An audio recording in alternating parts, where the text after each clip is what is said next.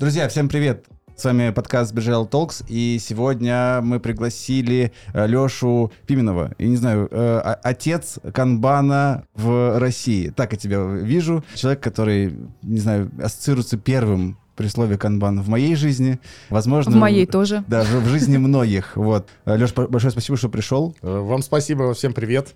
Да, э, и мы сегодня вместе с Машей будем терзать Лешу на тему того, как же все-таки канбан уживается в скраме, как это работает, как это не работает, что самое главное, как это все дело дружить, стоит ли вообще, существует ли скрамбан э, и так далее и тому подобное. Да.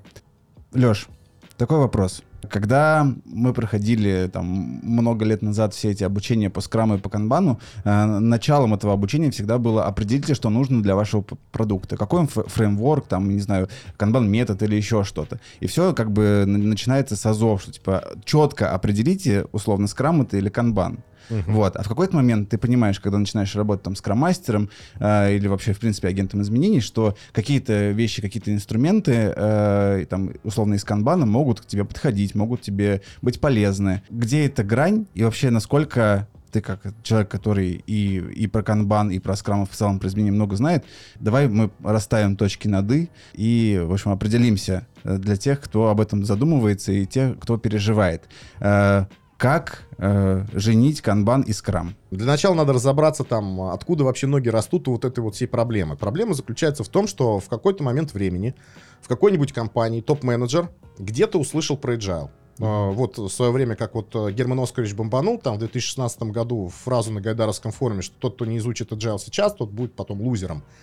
Вот. Человек мог проникнуться этой идеей, ну, скорее, как это, концепцией. Вот у соседа есть agile, мне тоже надо находит какого-то инициативного человека внутри, которого пытается сделать agile коучем, и он ему дает задание. Иди на рынок, изучи, что там есть, и выбери, какой подход, там, скрам или канбан нам подойдет лучше всего. И с такими, как бы, запросами часто люди приходят э, в телеграм-чаты, начинают мучить тренеров, консультантов, практиков и тому подобное.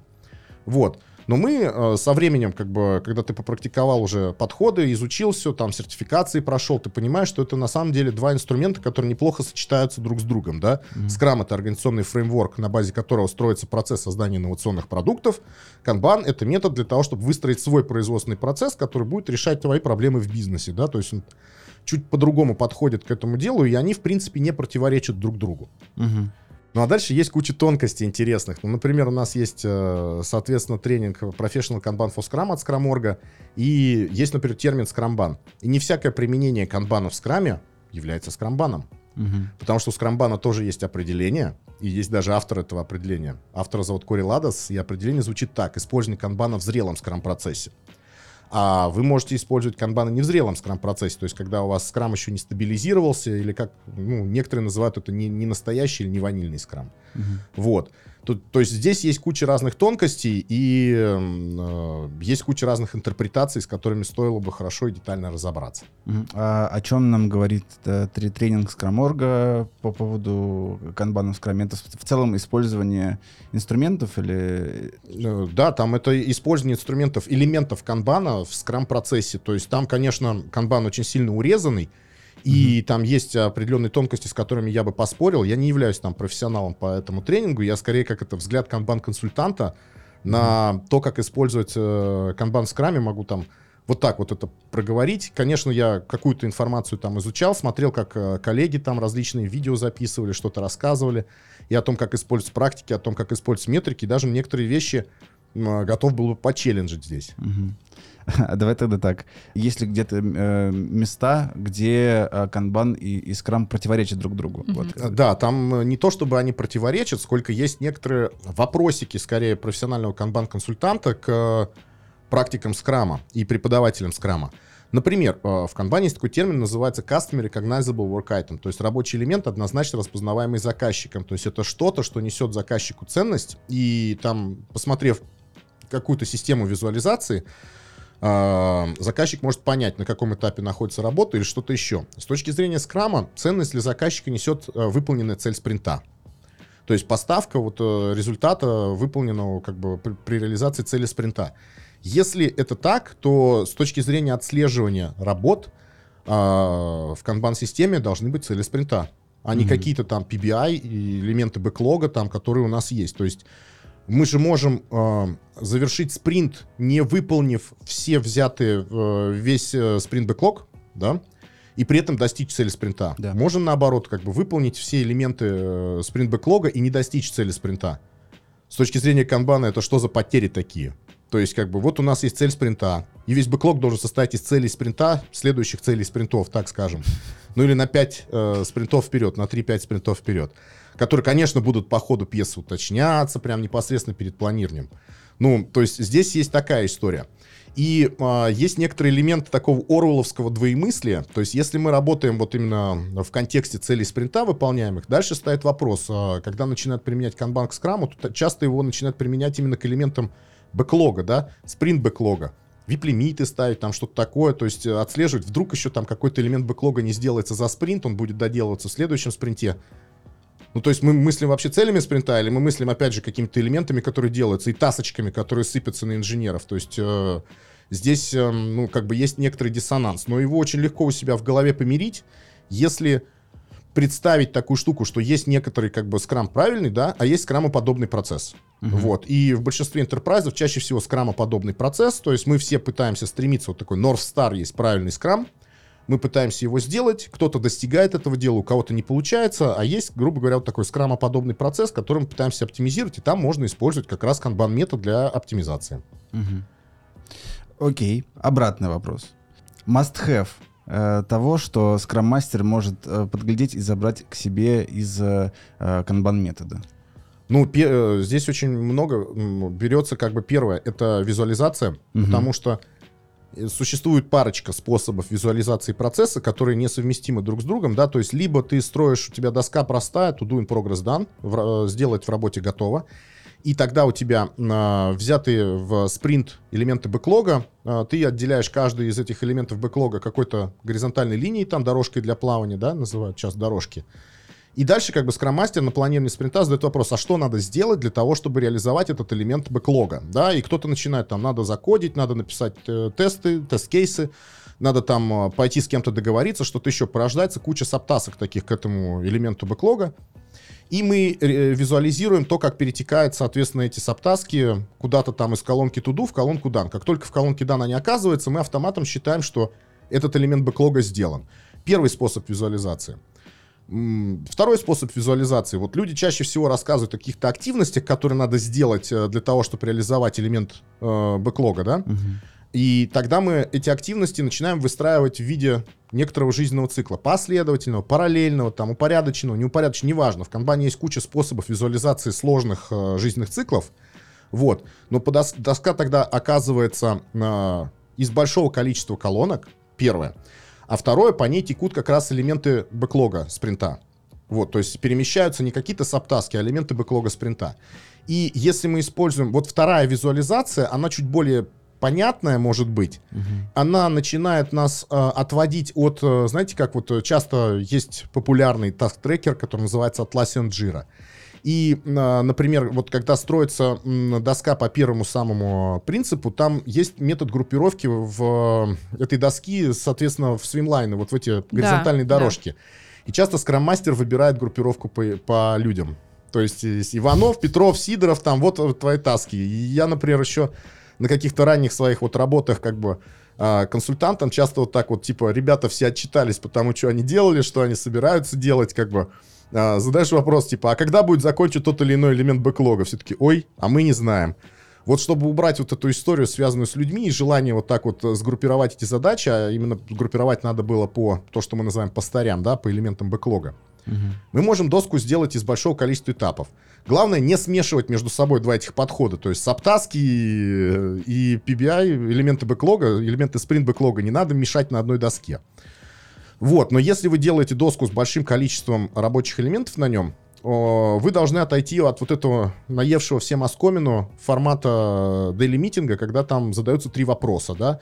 Я понимаю, что в последнем скрам-гайде это уже давно убрали, вот, но на практике используют это по сей день, да, то есть если у вас доска состоит из большого количества э, этапов, то, по идее, у вас эм, daily митинг проходит по-другому. Вы идете по доске справа налево, Мгм.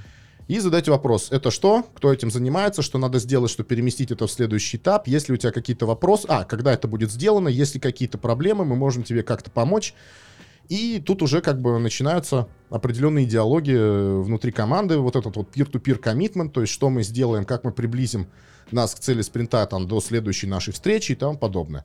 Вот, и здесь именно э, в чем идет э, работа? Мы перефокусируем команду на э, того, что команда начинает обеспечивать поток вот этих вот запросов через систему в рамках спринта, а не следим за занятостью людей, да, и мы как бы, так как у нас этот есть фокус, люди больше сфокусированы на завершении работы, чем на старте ее. Угу. То есть это уже в целом э, какой, какой-то кусочек канбана э, в, отмене этих трех вопросов уже есть. Уже есть, да. Это вот мы только один рассмотрели аспект. Второй аспект, например, если вы не используете такую визуализацию, а используете тасочки, вот, саптаски на доске, э, там тоже есть история, например, введения вип-лимитов. А, и здесь как бы хорошая практика называется per person VIP limit, то есть VIP лимит на человека. То есть каждый человек может присоединиться не более чем к какому-то количеству задач. Персональный VIP-лимит, он практически не влияет ни на показатели там, времени производства, ни пропускной способности, он скорее влияет на перегруженность людей. Вот, и э, подобные вещи, они могут начинать немножко сглаживать поток э, работы внутри спринта. Э, часто бывает история такая, что например, люди в начале спринта перегружены аналитики, в конце спринта перегружены там какие-нибудь тестировщики, да. грубо говоря, такой дисбаланс есть. Это вот и первый, э, первая практика вот э, расширения визуализации и персональные лимиты, это обе практики, которые позволяют вам э, выровнять вот эту нагрузку с какой-то точки зрения, чтобы люди так не умирали. Вот.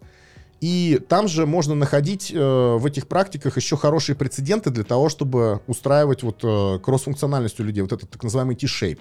То есть сравните две м, разных ситуации. Вы, например, идете по доске, которая имеет очень много этапов. Вот идете там с самых последних этапов, спрашиваете по каждому из э, стикеров на доске, что это такое, кто этим занимается, что надо сделать. Вот. И как бы уже вроде бы и вся команда высказалась. То есть люди кончились а, все понимают, что надо сделать как бы до завтрашнего дня и тому подобное. А стикеры еще остались. Угу. И здесь вопрос, а не набрали ли вы работы больше, чем надо? То есть, почему есть на доске какая-то незавершенная работа, которую вы, ну, она не осталась в спринт-бэклоге просто, она, грубо говоря, уже попала в, на доску в какие-то этапы. И это хороший прецедент, например, для того, чтобы снизить как какой-то лимит, если вы используете там поколоночный лимит, да. Вторая история, а, она а, про то, что у нас, например, если использовать этот колоночный лимит, э, лимитные этапы, э, например, какая-то из групп, например, аналитики, закончила всю свою работу, все застряло, например, на разработке, на тестировании или где-нибудь там на девопсах, которые выводят это дело в прод, на администраторах. Э, здесь хороший прецедент. Люди остались без работы. И на этом это именно прецедент. То есть, как бы, ты говоришь ему, иди отдохни. Он говорит, я отдохнул. Ты говоришь, почитай книжку. Он говорит, я почитал. И после этого ты ему говоришь, может быть, ты пойдешь помочь другим, да, изучишь что-то, чем-то поможешь разработчикам, либо тестировщикам, либо этим админам. То есть, представь две разных ситуации. Первая, скромастер залезает на броневик и говорит всем, всем тишепится. Вторая ситуация, у вас есть прецедент, и ты в рамках этого прецедента предлагаешь человеку заняться чем-то еще.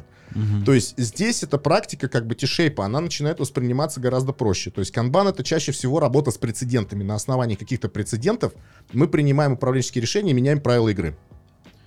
Вот. А можно у меня несколько вопросов назрело? Вот э, первый вопрос, э, ты говорил про лимит на человека. Да. А как его определить? А, опытным путем. То есть я чаще всего смотрел такую штуку. Ну, точнее, в моем опыте были разные вещи. Первая э, вещь, я отслеживал, сколько, в принципе, люди на себя берут. И фиксировал эту историю. То есть, как бы есть какие-то, ну, то есть отследить во времени там какое-то количество э, данных, да, и взять по какому-то нижнему порогу. Такая вот история. Потом у меня был очень дикий случай. Я даже рассказывал на конференциях его, и как раз рассказывал, по-моему, на вашей Сберовской конференции где э, рекрутеры у меня оказались в ситуации, где да. на, у одного рекрутера было что-то там 67 заявок одновременно. И я тогда просто подошел и сказал, ребята, а вот в вашем опыте сколько заявок одновременно вы могли вести и было более-менее комфортно? И там одна девушка сказала 18. И мы это взяли как стандарт такой. Причем, что я знаю, что сейчас рекрутер, если какой-то нас услышит, он скажет, ты 18 много. Но там именно Мне кажется, такая много. ситуация была, да. Окей, а, то есть такой э, опытный путь, экспертный, и потом, возможно, Да. какая-то корректировка. Там же А. тоже используется та же самая инспекция адаптация. Да, есть да, мы- вот эти столпы, они здесь работают в целом. Я как раз хотела задать вопрос, а что может канбан взять от скрама, Вот, грубо хороший- говоря. хороший Э, вопрос. Мне кажется, да, интересно. Ой, я что-то Мы- не, мы- не думал с Да, этой мы- точки зрения. Давайте попробуем поразмышлять. Нет, ну а как? Если канбан это способ э, поиска э, улучшений. Какие-то концептуальные вещи, например, э, он, да, действительно может брать. Ну, там терминологические вещи. Например, э, очень хорошо, знаете, как вот есть там э, прям такой, на- может быть, набивший оскомину, набор фраз там, да, если вы хотите там, чтобы у вас результат поставлялся там, грубо говоря, а не полумеры какие-то, надо definition of done постоянно укреплять. Вот э, мы этот definition of done практику, мы можем ее разнести на определенные этапы. И, например, если мы говорим о каком-то процессе продуктовых исследований, вот, то и нам надо сузить воронку, да, то есть, грубо говоря, до команд разработки доходит слишком много запросов, что они не справляются с этим. Знаете, типичная история, когда перед разработкой скапливается бэклог из 800 элементов то с точки зрения продукт менеджмента им нужно укреплять свой definition of done, а definition of done в данном случае это некоторые критерии, по которому я определяю. Я сейчас считаю юнит-экономику. Какой у меня критерий должен быть, или там я провожу продуктовые исследования, какой у меня должен быть критерий, что я его завершил, и это действительно должно продвинуться по процессу дальше и дойти до команды, либо я должен эту гипотезу выкинуть и сказать, нет, мы это не рассматриваем, это слишком дешево, э, ну, слишком мало денег принесет, либо, например, слишком мало клиентской пользы может нам принести. То есть вот эту практику как бы хорошо идет. Но там тоже у нас есть своя терминология для этого. То есть это часто называют пул критериями или критериями завершения. Но вот как бы вот термин э, укрепления definition of done, если ты начинаешь объяснять вот эти канбановские все истории, там, например, человеку знакомому хорошо со скрамом, они очень начинают хорошо заходить. То есть терминологию мы можем брать, чтобы объяснять людям а, похожие вещи. Но здесь есть один минус. Знаете, в чем заключается минус? В том, что когда, например, человек, хороший скрам-практик, начинает изучать канбан-метод, он начинает канбан-метод э, пропускать через себя. И поэтому типовая история такая. Так, эй, тренер, расскажи мне, а где это в твоем канбане наш спринт-ревью? Или там наша ретроспектива. И вот это вот типовая история. Так, где-то в вашем канбане... Канбан-митинг это дейли? Это дейли канбан-митинг? Да, там а, канбан-митинг, он не мо- может быть и совсем не дейли, нифига, да. А вот давайте как раз разберем немножко вот эту историю с, к- с каденциями, которые Мгм. есть а, в канбан-методе, потому что они очень похожи на скрам-события, и вообще, насколько я помню, в последней редакции скрам-гайда как раз и используется слово каденции. Ну, термин похожий, да, и Мгм. многие вещи вкладываются туда же. Наверное, вот э, канбан-митинг, он похож на Daily Scrum, но Daily Scrum, он действительно daily, и это прям очень важная история. Но канбан, он же применяется на разных масштабах, да, то есть если это деятельность команды, то, скорее всего, он действительно будет daily. Если это портфель проектов, и мы используем канбан-метод для визуализации там, и контроля реализации проектов, либо стратегических инициатив, то это далеко не дейли. И частота есть как бы механизм выбора частоты этого собрания. То есть если мы собрались у доски, обсуждать нечего, то есть стикеры никакие никуда не подвинулись, проблемы никакие не возникли, нам говорить не о чем, то нам надо встречаться пореже. Если мы собрались и там обсудить надо дофига всего, и даже мы что-то забываем обсудить, то частоту собрания надо повысить. И это относится к любой каденции канбановской. То есть это так везде работает. А у нас еще, насколько я помню, в канбане есть каденция и ретро в том числе, да? Обзор А, поставки там называется. Обзор поставки сейчас. Мгм. Ну, оно не совсем ретро, понимаешь, вот какие-то элементы из спринт-ревью там есть, потому Мгм. что мы рассматриваем там то, как мы поставили клиенту ценность. Во-первых, чем это отличается от ретро? Первое, вы не поставили ничего, у вас спринт-ревью и ретро все равно должны быть. Мгм. Вот, если вы не поставили ничего, то обзора поставки нет, потому что поставки нет. Нечего обозревать. Да. Вот, на обзоре поставки там именно обсуждается, вот клиент, он ожидал вот это, вот в эту дату, по сути, или там в этот диапазон дат. Мы не попали. И тогда вот как в ретро идет история, а что мы можем сделать, чтобы попадать? Мгм. Вот. Но там нет продуктовой составляющей. То есть, если мы сделали э, клиенту не то, это другая уже каденция, это в апстриме есть там обзор запросов, да. Э, Есть такая вот как бы каденция, она нужна для продукт-менеджеров, там, для маркетологов, там, продуктовых исследований, то есть для того, чтобы они э, вели обзор по тому, что же они такие за запросы приготовили к реализации и где они ошиблись. Мгм, мгм. То есть там все декомпозировано сильно. То есть есть пересечения какие-то, но целиком копирования такого нету, как бы, что вот в скраме равно вот канбане вот такие вот каденции. Никто не осознает, э, насколько сложен канбан, в принципе, во внедрении. Вот. И это мо- моя очень большая боль, э, потому что, когда ребята говорят, мы очень хотим ка- канбан, потому что нам он больше подходит, потому что мы не хотим скрам, ну, вот это такая мотивация, что, типа, м, вот скрам нам мы поддерживать, э, там, ванильный чисто мы не хотим, поэтому давай канбан попробовать.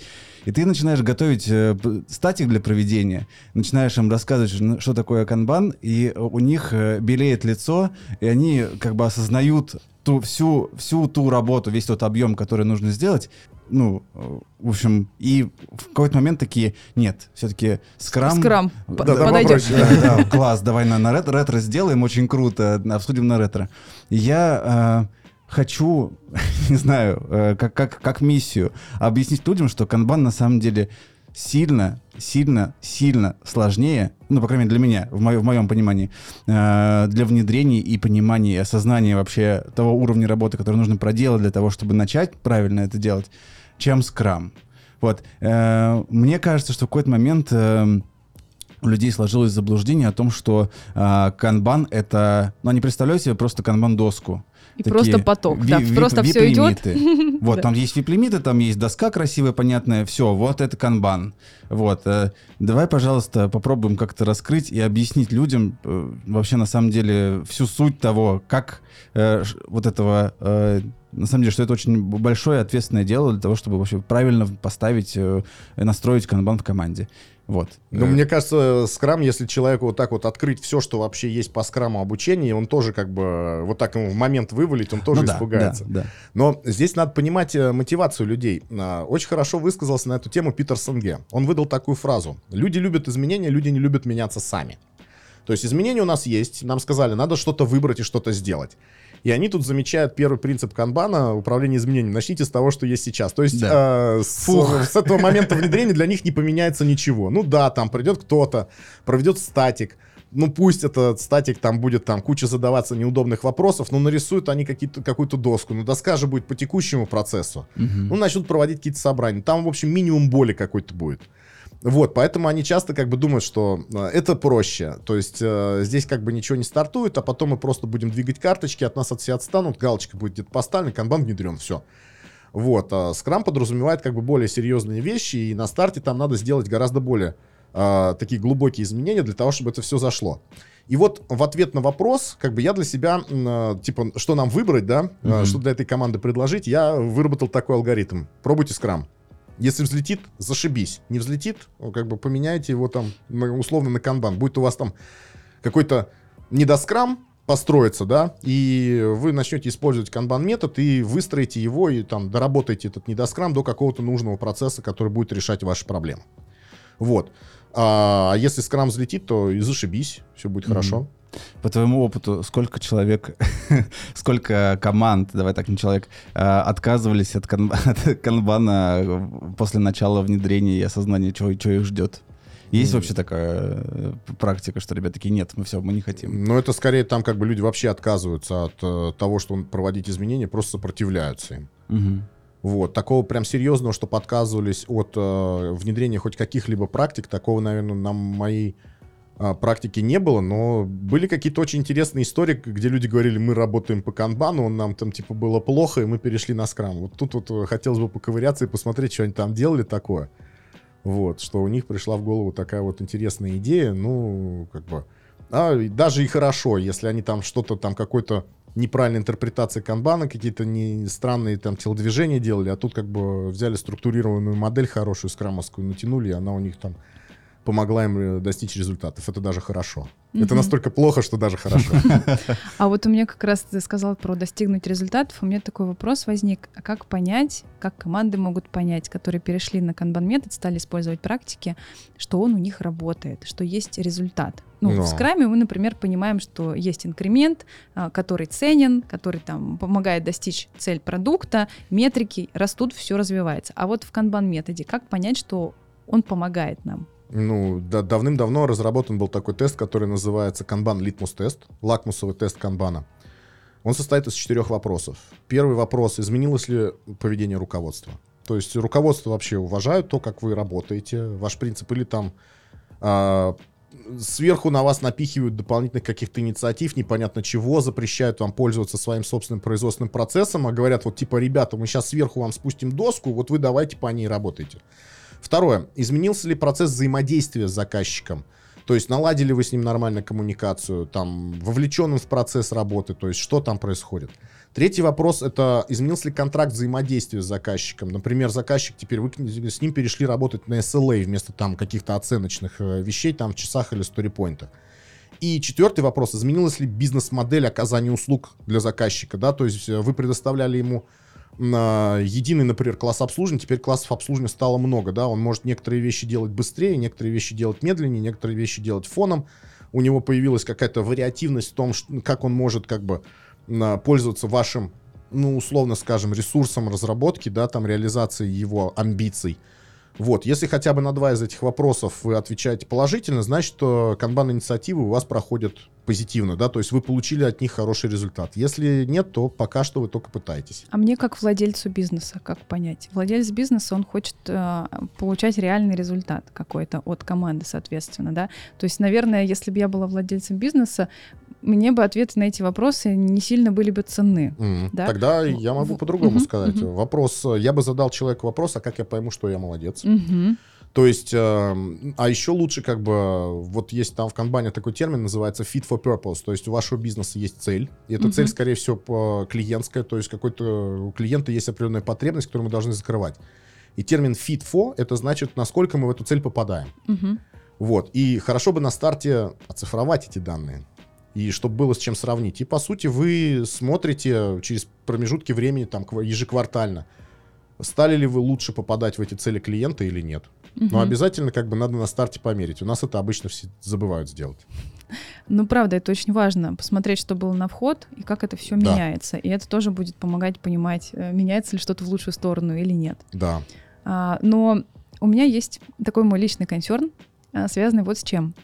Люди а, применяют у себя в организациях разные подходы, скрам, канбан там, и так далее, и говорят о том, что жалуются, собственно, на эти методы, что они у нас не работают все плохо, э, мы хорошие, а метод плохой. Метод не работает, он нам не подходит. А еще они говорят, нам неудобно. Да, нам неудобно. Я чаще всего говорю, что, друзья, так смотрите, как классно, он нам подсветил очень много ваших внутренних проблем и болей. Вот, то есть, по сути, а, вот э, мой консерн, да, и вы, может быть, разовьете его, что э, дело не в самом методе, а в людях, которые этот метод Конечно. используют и применяют. Они вот. не любят меняться. Вот поэтому им, им и так. Им хочется вот, чтобы было удобно и все. То есть у них в голове есть некоторый статус-кво. Можете называть его там зона комфорта. И эту зону комфорта надо разрушить. То есть для того, чтобы они сподвиглись что-то сделать по-другому, надо им показать, что та реальность, которую они видят, она чуть-чуть другая. То есть и часто mm-hmm. с этим помогает вот как раз, например, сделать визуализацию, они увидели кучу заблокированной mm-hmm. работы.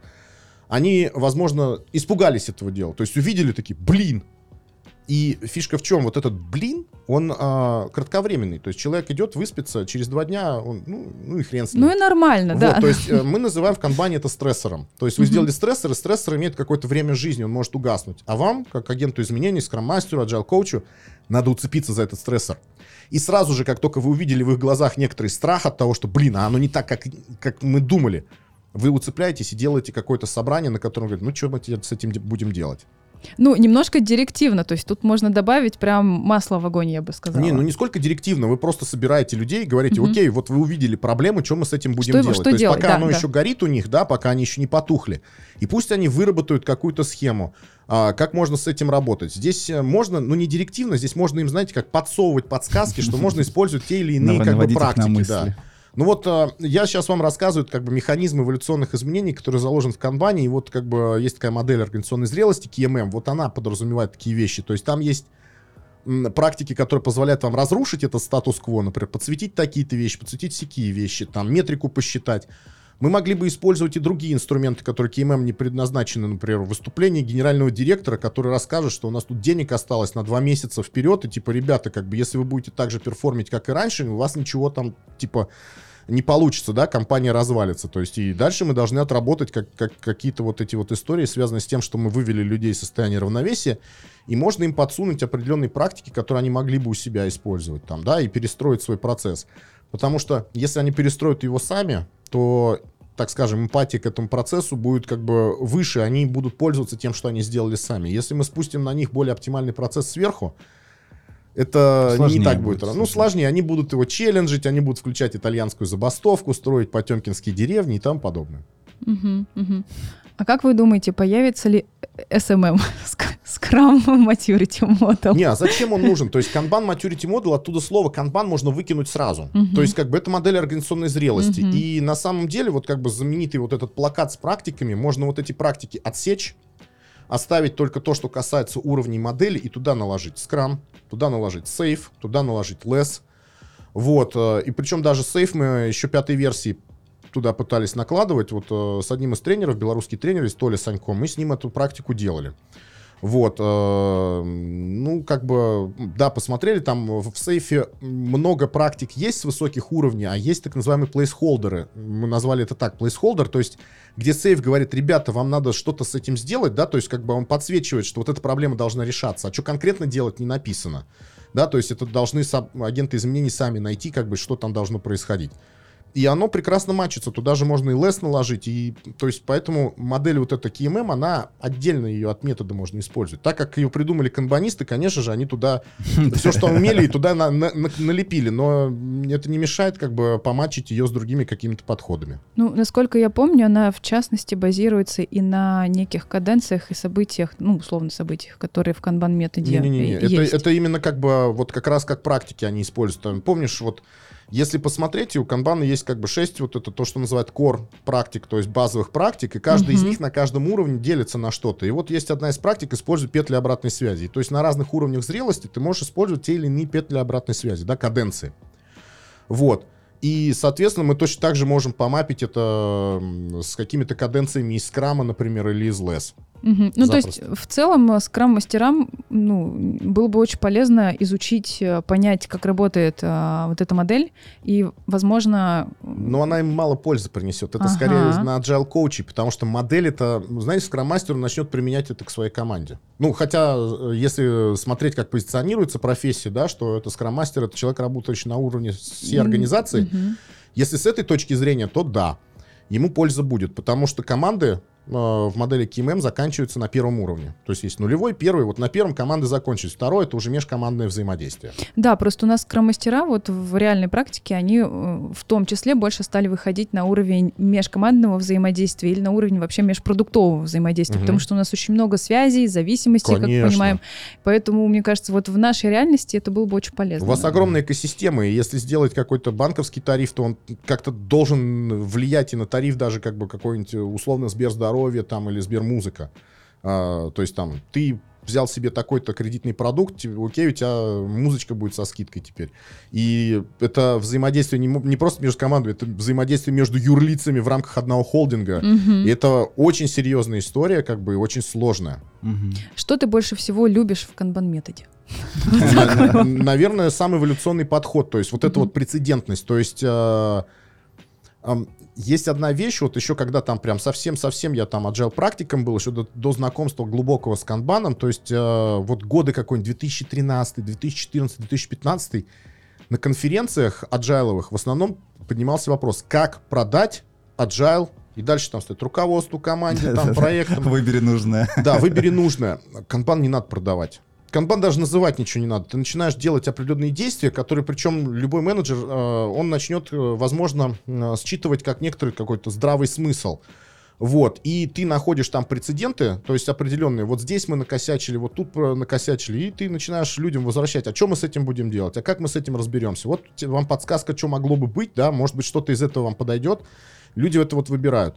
И вот эта вот история мне очень нравится. Вот как вот я рассказал пример, как вот э, как предложить команде T-Shape, да, то есть когда у тебя прям произошло, стоят люди, им заняться mm-hmm. нечем, и они уже выспались, и они уже почитали все, что хотелось, э, хотели, сходили на конференцию, куда хотели, и все равно как бы они простаивают, как бы, и ты тогда предлагаешь вот этот T-Shape, и кто-то там начинает это продвигать дальше. Мгм, ну, то есть мгм. двигаться по этой дорожке, нежели просто поднять флаг и там начинать продавать людям там скрамы, канбаны или что-нибудь еще. Если мы говорим про э, там различные там сертификации и так далее, э, до какого уровня стоит э, там поучиться именно в канбане, чтобы это было полезно? Если скрам-мастер, то до уровня канбан-коуч. Это получается э, KMP 1, KMP 2 или... Ну, как если мы сейчас используем терминологию канбан университета, который Ага. с нами сейчас не работает, то это первый курс, который называется запуск это, КСД. Kanban System ага, Design. ага, ага. Второй курс KSI. KSI, э, мгм. Вот, после этого есть курс KMM, Kanban Maturity Module, модуль, и потом модул. И потом э, курс канбан коучинга. То есть четыре тренинга надо пройти. Ага. И, А, по-моему, там даже экзамен сейчас есть. а вы, если мы говорим про, про наши реалии, это Ну сейчас вот то, как- что как мы сейчас выглядит? разрабатываем национальный стандарт, некоторые там, э, то там это три курса. Потому что сколько по опыту проведения тренингов еще университетских, тренинг КММ и тренер, тренинг э, канбан-коучинг, их невозможно в разрыве провести, потому что они оба базируются на КММ, только один на hard skills, скорее на практике, а второй на soft skills, практике социологии. И мы сейчас этот курс склеили, по Мгм. сути. У нас э, таких курса три идут, и тогда может человек стать вот называться канбан-коучем. Вот, то есть чуть-чуть упростили. Хотя у нас есть еще отдельный как бы класс, э, где мы учим как бы, где мы учим людей, которые вот в должности скорее CPO находятся, там Chief Product Officer или Chief Product Owner, то есть как наладить работу подчиненных тебе продуктовых исследователей, продукт-менеджеров, там маркетологов и тому подобное, чтобы они могли вот эту вот входную воронку запросов как бы сводить э, в баланс э, к деливери командам, там сколько они могут через себя это пропустить. То есть это какой-то управленческий апстрим получается? Да, то есть мы называем это канбан для управления продуктом. Мгм. Прикольно, здорово. А, а как бьется тогда? Смотри, вот ты, вот мы говорили когда про КММ, а, ты говоришь, что если условно мы говорим про кого-то там скроммастера, который работает там максимум до уровня межкомандного взаимодействия, а, при этом ты сейчас говоришь, что э, нужно там аж там 4-3 тренинга пройти, в, в которые входит и КММ, и что-то и, и- и дальше. Ну, давай просто пользоваться университетской терминологией. Да, хорошо. Первый самый тренинг, он рассчитан на что? Погружение в базовую терминологию и в умении описать текущий процесс Мгм. с помощью канбановских терминов, да, то есть, по сути, сделать аудит работы ваших команд, либо команды, и описать это в виде канбан-системы. Второй тренинг — это когда вы описали, попробовали поработать, натолкнулись на кучу раз... Ну, в начале там, в, в ходе как бы запуска визуализации вы уже вскрыли какие-то проблемы, Мгм. порешали их. Потом вам надо решать более глубокие проблемы. Например, проблемы регулярных блокировок, да, то есть это нельзя решить, э, там, проводя раз в две недели обзор поставки. Это надо накопить данные, раз в квартал собраться и их обработать, да, то есть вот такие каденции надо построить. Как работать с узкими звеньями, как работать с ресурсами непостоянной доступности. Например, у нас есть архитектор на 100-500 команд. Он к нам приходит по пятницам и доступен в течение получаса. И мы должны какие-то решения с ним согласовать. Как минимизировать негативные последствия от этого дела. Как работать с высокой вариативностью запросов. Вот. То есть это второй курс, э, который назывался KSI, то есть Kanban, э, Kanban System Improvement. Да. Я уже просто отвык немножко от университетской терминологии за год использования как бы своей новой. Вот. И э, э, по сути, как бы вот это вот, это минимальный набор требований, который нужен менеджеру, не скрам-мастеру, а менеджеру, который управляет этим делом. То есть, если это контекст скрама, то это, по идее, знания, которым должны обладать все инженеры команды, да, то есть Мгм. то, что раньше называлось developer team. Если это какая-то другая форма работы, там, тим-лиды есть какие-то, тим-лид должен этим обладать, директор департамента должен этим обладать, project менеджер должен этим набором знаний обладать. А вот как бы тот человек, который занимается изменением более глобальным процессов, там, межкомандное взаимодействие, межпроцессное, межпродуктовое, то ему нужна как раз KMM для того, чтобы он понимал, а, KMM э, я рассматриваю это как некоторая такая карта, на которой мы можем сделать рекогносцировку на местности, где мы находимся сейчас, Мгм. что нам из этого доступно и где мы хотели бы быть. То есть проектировать э, ближайший шаг а, к там, какой-то цели, к которой мы хотим идти. И, соответственно, дать ему хард-скиллы и софт-скиллы по тому, как проектировать этот переход. Вот, э, по идее, так оно работает. То есть канбан-коучинг и KMM, они как раз вот, так как Scrum Master, Agile Coach — это агенты изменений, то есть они должны как бы вот эту вот вещь знать. Мгм. То есть, получается, э, по- по-хорошему, мне кажется, и в целом не, для внедрения канбана, э, э, у- условно там KSI, KS, KSD для DevTeam это вообще хорошая история. Да. Ну, Вот. это, это просто это менеджмент. Это чистый менеджмент, который им поможет. Просто чтобы осознавать себя в, в процессах, Мгм. мне, мне кажется, с этой точки зрения. А, давай так, и- и, если сейчас, если прикинуть, а, какие red флаги, так скажем, а, есть, какие, не знаю, паттерны, может быть, так, если в терминологии тренинга говорить, а, могут, может заметить скрам-мастер, когда ему нужно задуматься о том, что а вдруг э, команде подходит не скрам, а канбан. Чаще всего это как раз вот а, не то, что не скрам, а канбан, а когда надо переходить к скрамбану. Да, именно. да, то есть да, э, скрам-мастер, мы будем считать, что это замечательный человек, и он выстроил правильный скрам-процесс. Мгм. Скрам-процесс приносит пользу. Но а, вот то, как я это вижу, да, то есть мы чаще всего используем скрам-процесс, когда нужно сделать какой-то инновационный продукт.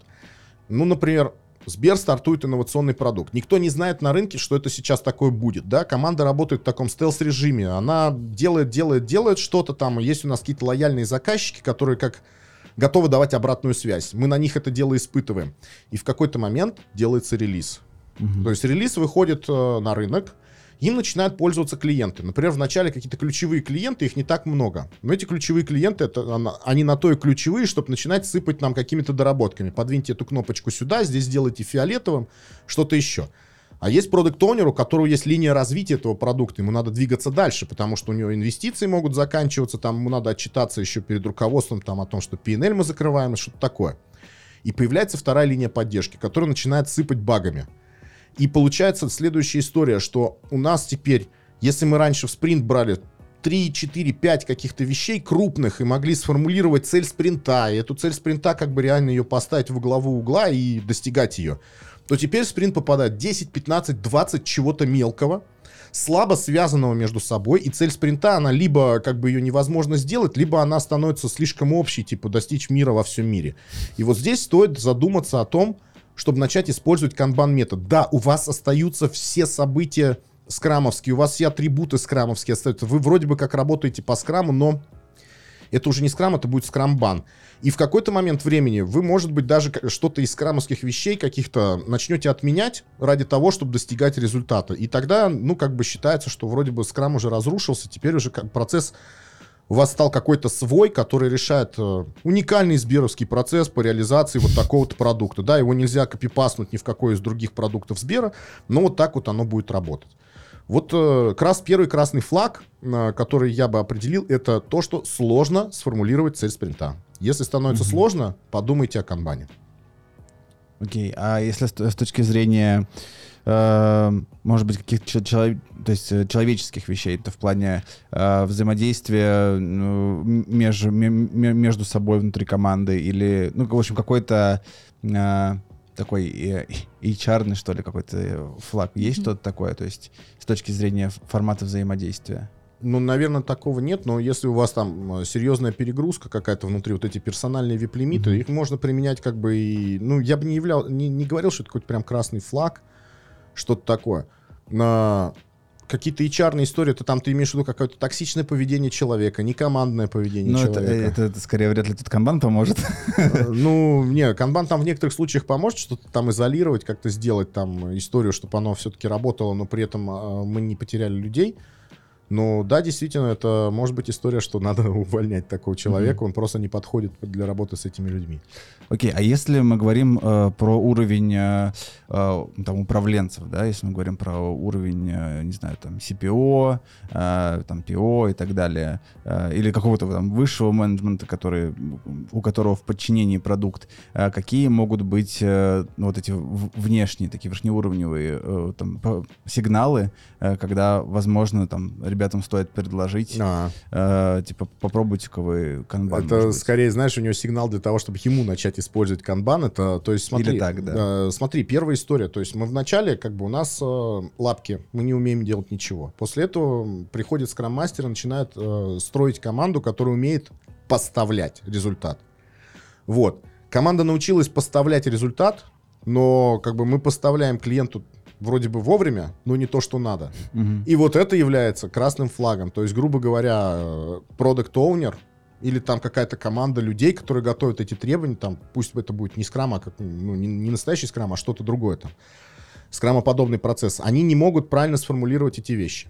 То есть одно из типовых э, поведений, например, назовем так, бизнесов, да, людей, которые бизнес-заказчиками являются, э, во многих крупных компаниях, это невозможными способами, всяческими ногами в айтишника затолкать какое-то требование, чтобы он его обязался сделать, а после этого ругаться на руководство там айтишное, что типа что-то вам ребята там не перформят, все никак не могут выдать результат. То есть, ага. и здесь вопрос такой, то есть, как бы любой CTO, который налаживает как бы работу у себя айтишных каких-то команд, он, по сути, должен наладить вот этот delivery процесс, где он может объяснить любому человеку, ты хочешь вот это, при текущем раскладе, это значит, э, будет сделано тогда-то. А все предыдущие вещи, которые я тебе обещал, они поедут еще на две недели. И все, что обещал соседям, тоже поедет на две недели. Ты с ними пойдешь договариваться. То есть, когда у него есть прям фактура, с которой он может прийти, он может э, как бы задавать человеку как бы вот эти неудобные вопросы. Тогда человек начнет, может, ограничивать свои потребности. У него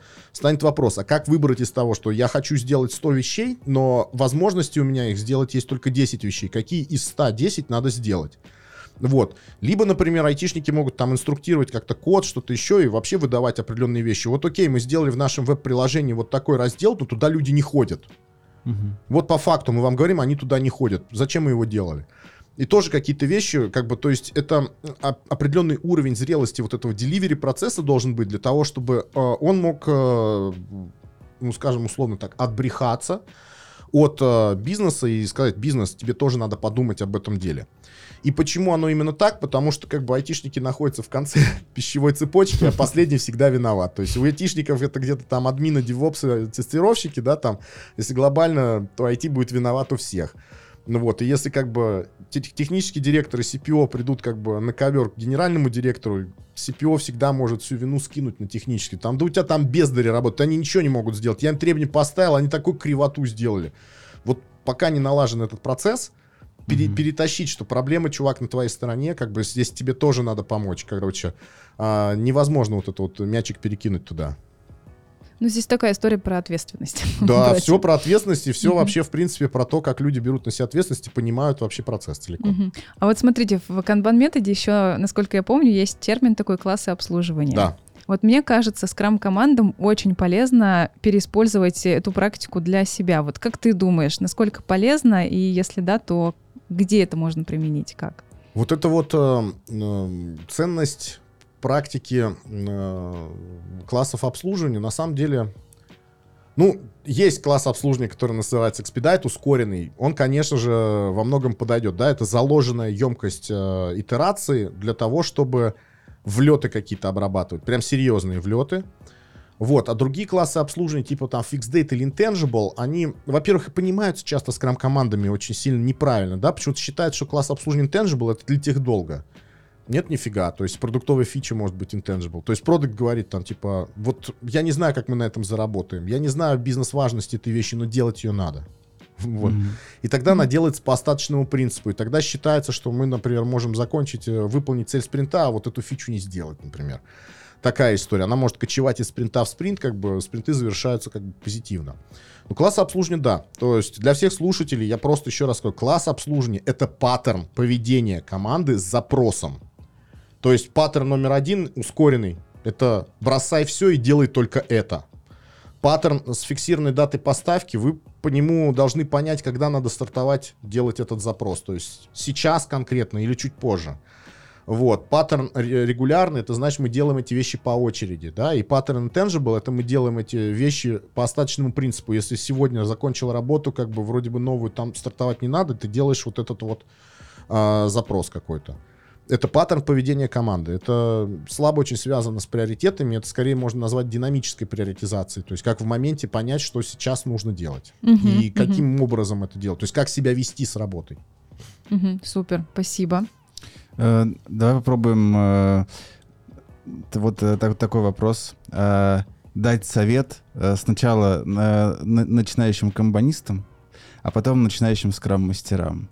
Дать совет именно с точки зрения того, ну, как бы, если мы говорим про комбанистов, ну, что первое они должны для себя там уяснить, куда пойти, что посмотреть, это в целом, да, как наставление не знаю, отца канбана. Ты имеешь в виду канбан практикам, то есть Да, люди, да, которые да. начинают это дело у себя использовать. А, И э, это для тех, кто идет в канбан именно, э, целенаправленно, А, и какие-то тоже там советы, наставления скрам-мастерам, которые не думают о том, что как бы им это может быть полезно, как, ну, немножечко их, э, не знаю, переманить на свою сторону, подсказать им, куда можно под- Ну, ну, подглядеть. смотри, первым как бы канбанистом эта история как это почелленджить свои визуализацию, визуализацию свою, то есть как бы сделать так, чтобы у вас она была детальная, чтобы там были видны вещи, которые там пытаются все люди скрыть, чтобы процесс был выстроен именно по методу накопления знаний, а не по тому, как люди передают работу друг другу.